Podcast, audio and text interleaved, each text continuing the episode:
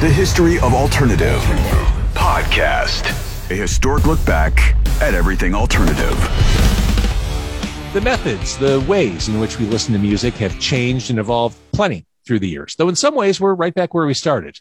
The 33 and a third record debuted in 1948, 19 years before Kurt Cobain was born. And the record, vinyl in general, fell off the map completely in the early 21st century. We'll come back to that in a sec. Cassettes debuted in the 60s and, unlike records, could fit in a lot more music, 45 minutes per side. And they were also easy to carry around. Not long after cassettes became a thing, eight track tapes came along. The less said about them, the better, but they were another way to listen to commercially produced music until the end of the 80s. The thing that put vinyl cassettes and eight tracks on notice was the compact disc. CDs debuted in the 80s. They were compact, though in a different way from cassettes, easier to preserve than vinyl and cassettes, and had better sound quality than some of the competing mediums. CDs really were the dominant way people listened to music at home and in the car through the 90s. And of course, the internet killed the CD. Once people could burn their playlists onto CDRs and download music from the internet, there was no longer a need to spend 10 to 20 bucks on a new CD. Did I say internet? From peer to peer services like Napster and LimeWire at the turn of the century to iTunes and iPods in the aughts to streaming services like Spotify over the past 10 years, the internet has become the source of our music consumption. But the interesting thing that's happened as the internet's taken over our lives is the resurgence of vinyl. For older fans, there's the nostalgic aspect. For younger listeners, buying records is a way to support your favorite bands. And for both, it's a way to have something tangible, something experiential tied to music listening. And we are 100% behind vinyl's modern day resurgence. This is the History of Alternative podcast. I'm James Van Osdol, and that's Jon Manley. The History of Alternative podcast is furnished by St. Xavier University. St. Xavier University educates students for competence, character, and career success through high quality programs and clear college to career pathways. Celebrating 175 years, that's a long time, James, of a rich mercy and Catholic tradition. At SXU, you find the best in you. This week, it's all about vinyl. The vinyl renaissance is real and it's not slowing down. Our guest is Andy Weber. He is the co-owner, co-founder of Smashed Plastic, the only record pressing facility in the state of Illinois. Andy, vinyl record sales were up close to 30% last year, up to $619 million. Why do you think that number isn't only going up, it's skyrocketing? Yeah, it could actually double this year. I mean, it's completely out of control already. Um, the, the, what was the question? Why? Yeah, why, why do you think? Why do you think it keeps going up? Why? Why? Why is this just well, going stratospheric? I mean, the first, the first and foremost is we all know because we are vinyl listeners. I mean, it's part of it is just the experience of it all, being able to in, in the fast times we're dealing with today. As you were kind of outlining the history, music was a little bit more about being out on the go, and I think people have kind of brought that back to being a home thing now, and especially during the pandemic, that's really exploded it's it's having that experience of sitting down and putting that record on and actually taking the 24 minutes to listen to a side or 48 minutes to listen to an entire record. I think it's more therapeutic than it is anything else. And you know, going back to digital only releases kind of thing, it's it's tangible. It's something that you actually own. You know, we all grew up talking about owning a record. You would you'd talk smack to your friends saying, "Yeah, I own that record." Now like in once it became spotify it was like ah, i own all those records. It's on my phone. But like what what is that? So i think those are two of the reasons for sure i could go on and on. I mean fidelity is actually on our side as well. I think the sound you get out of a record i mean just last night actually i, I was, was streaming something digitally just because it was something new out that wasn't on vinyl. I wanted to hear it. Then i went back to vinyl i was like oh man. It, it's just it's night and day. The zeros and ones don't quite give you what that needle does running over a groove. So I think fidelity's on our side, and there's something actually happening when a record is being being played. It's it's actually physically making a sound, and I think that matters a lot to people. And that I sometimes think I'm putting it in words, and that's the way people are thinking. They may not know exactly why they like vinyl, but this is if you really start to think about your experience with it, that's that's why it, it's had that resurgence, I believe. I think you really hit the nail on the head with the um, experience aspect of it, where you are um, You know, it's so easy to just press play on a phone and listen to 10 seconds of something and you're zapping to the next one. And I think there really is, especially in the 21st century, there is a um, joy that comes with you got to sit down and just deal with what happens for the next 25 minutes right? And there there is something to that. I think you really touched on something uh, with with that statement. When did all of this start? When was the vinyl resurgence beginning? Was there a touching point that kind of the catalyst to all of this or did it just kind of sneak up on everybody? I think it did. I think i think it did kind of sneak up on people because i think a if you talk to certain collectors it never went away. But as far as what was being produced with new music you really started to see the fires smoldering, smoldering at the really at the end of the 90s, uh, all the way to the beginning of the 2000s. And you know, just to go back to a little bit of what I was thinking about as we were starting the, the very early stages of this business, I would always say to my business partners or to naysayers, I would always say, "Hey, listen, I know that on the in the independent world, of what's happening here in Chicago. I know that records were being produced in this town 10, 15 years ago. And that if this is the bubble we're sitting on, those people are still going to be producing those records 10, 15 years from now. So I'm not sure there was any one thing that kind of flipped the tide. I think it was just a matter of this, this little spark was smoldering and more and more people are jumping into the room for all the right reasons we were just talking about. I think there's an interesting generational adoption uh, of the medium. I have a younger son who, in, in my wildest dreams, I never thought I would have a kid that would collect vinyl. And he's watched me do it. And kids are supposed to rebel, but he started playing along with, with my habit. And he now does mail order for stuff. Uh, he's at school right now. He said, Dad, I'm getting the new Architects record. Don't open it. I'm not going to listen to it online. I'm going to wait until I get home to hear it and he wants to hear it on vinyl. It's so, I mean, for vinyl to survive, it really needed to make that generational jump, didn't it? Yeah, I think so. Um, but I also think that I, I know a lot of people, I'm almost 48 years old, and I know a lot of people my age that are jumping back into it now as well. And I think it is that slow down of the lifestyle and things like that. But I do agree with you, James. I think that it, it being fueled and it, it needs to continue to be fueled by the younger generation. You don't want them giving up on it because at the end of the day, music and rock and roll in particular is a young man's game. It's why we all still like associating with it because it makes us feel young. And to have those young people involved, it's it's also essential. So I think you're right. How much has Record Store Day played into uh, this resurgence? Well, it's interesting. Obviously, as far as the vinyl industry goes, it's it's very big as far as the resurgence goes. It's it's funny because it has very little impact on us here. We actually try to avoid record store day releases because all it's going to do, we're a pretty small shop, and it's going to clog up our press for other local releases that are going to be done around that time. So, but yeah, I mean, I think, look, I mean, one of the things I tell people a lot is the way we've been allowed to exist in this world and be able to buy one press and start a small business here in Chicago that, that services just Chicago is because the major labels jump back into vinyl.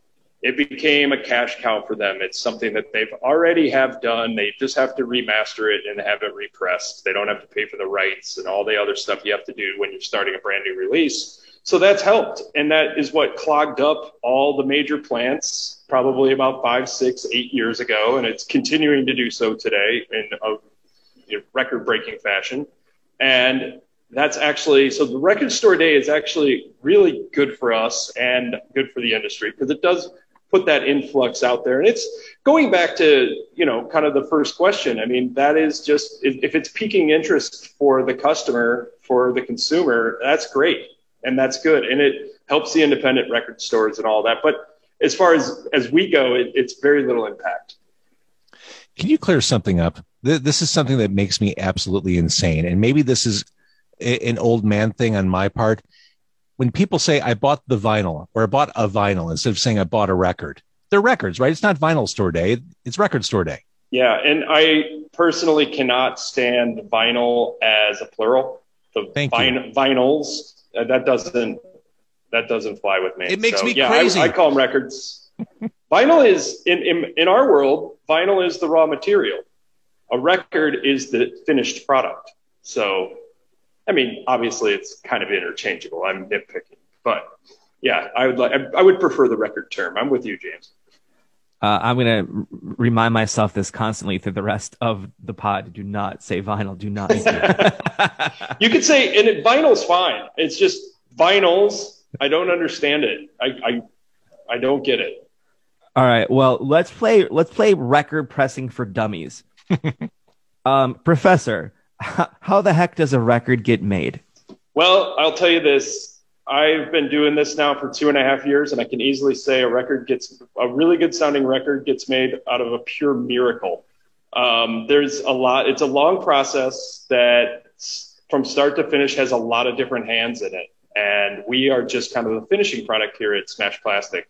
We have the press, and we are the ones who actually finish the record. Now we take clients from the beginning to the end, um, but yes. So the actual record, you know, you walk out of a studio, you need to have your record made what you're like, hey, I've got this mastered, it's ready to go. Well, next thing you need to do is have it mastered for vinyl.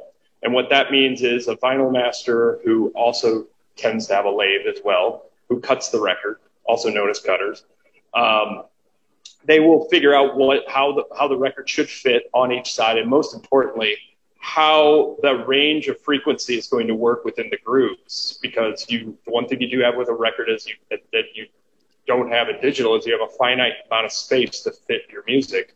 If you think about a record on a microscopic level, um, it's a V groove, and there's only so much within that groove of little bumps that you can put. So, so your high end can sometimes come off, and your low end can get too far down. So those guys are the real geniuses in this business. They're the ones who take your sound and cut it to a lacquer. Now that lacquer then gets shipped off to what is called an electroplating plant. And that's kind of the one mystery I think within the business sometimes. It, it, it's actually the one thing I've never seen live. Um, I am going to rectify that this year once it, we feel safe to travel. I'm going to go spend some time at a plating plant because it's one of these mysteries that we can't figure out why. Why does why does it make it sound worse? I don't understand. Why does it make it sound better? Anyway, um, the the lacquers then go off to a plating plant and they get silvered. You create a what is called a mother out of that that then can can make many different negatives of that record, which is what a plate becomes. And it's a thin piece of nickel that then is shipped to us here at the plant, put on our press, they fit on our molds, and then we can make the records out of that. So it is when I say it's a miracle, it, it takes a lot of care and a lot of effort between the artists, us, the plating plant, and the lacquer cutters to problem solve and make sure we're putting out a really good sounding record. So it it isn't as easy as one may think. And maybe it's definitely not as easy as I think we thought it might have been when we jumped into the business too. Um, do records today sound different than records of old? Like, have the Wizards gotten better at this, or is there a difference in quality? Yeah, definitely. Um, without a doubt, the quality is getting higher. The um, attention to detail is getting higher. For any of you that are collectors, you know that you, you, pull out a Prince record from 1984 and it's like a thin sheet of notebook paper. Mm-hmm. Um, the production value back then was a lot less. The um, everything, some of the sound quality as well. Now, I'm sure you could have you know vintage collectors would argue this all day long, but we do produce a we produce a much thicker record here than most of the country in the world. Um, that was by design, and it's most of that's for more durability than anything else. I mean, if you're going to spend thirty dollars on this product, or twenty five, or twenty, or whatever that may be, I feel like the consumer should actually have something that feels durable and nice, and that's kind and that's kind of the demand now. Um, as far as fidelity goes, yeah, I think there's way more attention paid to the audio quality going into the product to begin with, and then I think, I mean, I'm I'm I'm obviously very biased, but you have a pressing plant here where the owners are the people who have who have the, the whose butts are on the line are the ones who are also listening to the records and it's not just being done in a large factory. So that can only add to the quality of it. So you mentioned the you know Prince record in 1984, and it's true. Those records back in the day were flimsy. So is 180 gram? That's what you see on all the all the records. Is is that the solution? Is that what you're pressing? So we press it about 100. What we what we call our standard is 160 gram record. We we will do 180 as well. um, our records end up being more like almost 170 grams, but we, we aim for that 160. Um, after a while, so the, the idea is you're, you're just got a larger groove that the, the, the needle can ride in. And the truth be told, 180 is a bit of a marketing ploy, uh, more than anything else, in my opinion.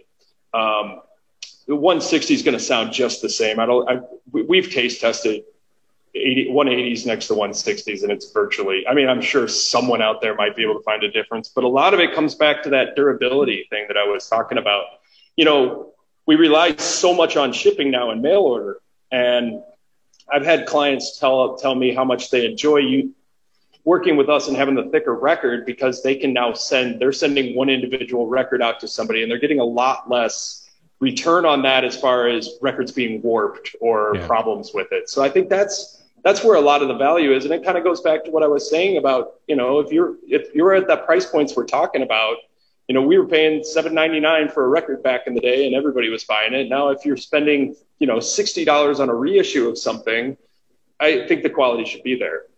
Agreed. Are you noticing as well uh, as far as quality production value um, kind of being worked towards actual producing for records versus MP3s. I mean, I know uh, all of us that work in kind of broadcasting, radio, audio, uh, you know, we laugh at nowadays, you know, any, any piece of audio is just a brick is what it looks like. There's no high and low. And it's just a big chunk of compression. Right. Is it helping now that with vinyl's resurgence and it kind of being such a big player in the game now, albums being produced for vinyl versus, you know, sending just the chunked up processed thing and going put this on a record? Audio nerd. Yeah, I thank you.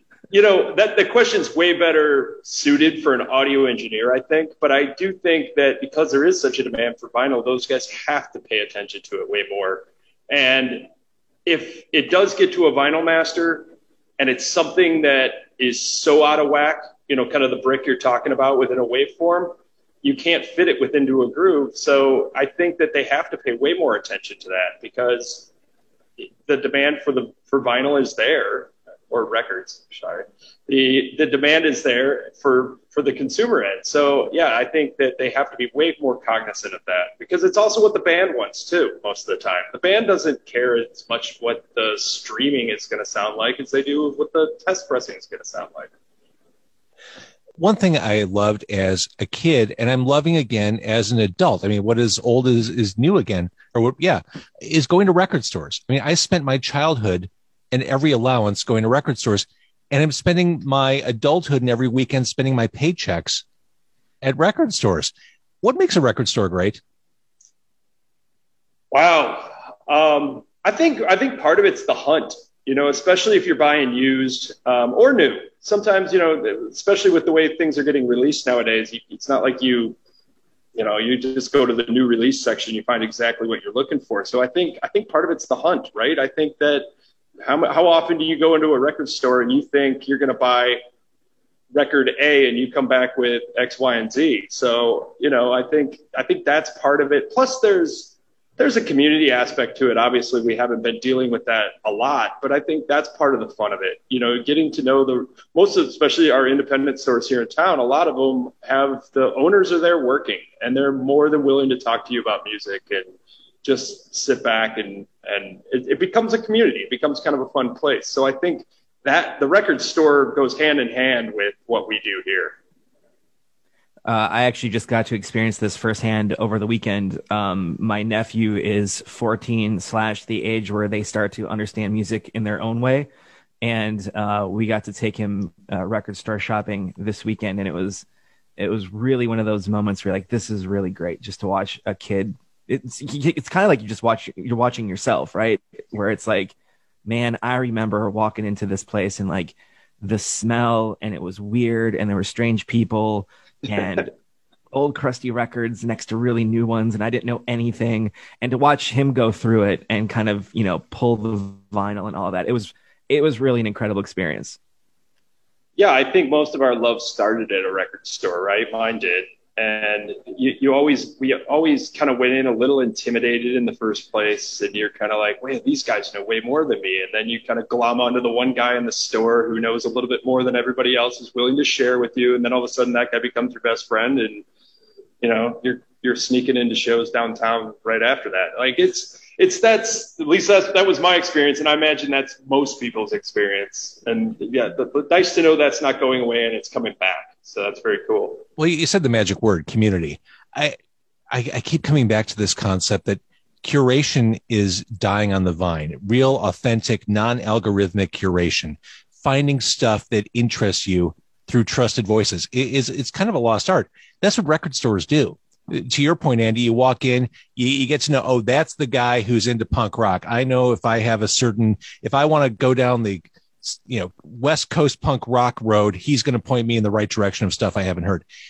Being able to, to go into a record store and say, I'm interested in this kind of music, and they could put on a record so you can listen to it. Oh, if you like this, you should try this.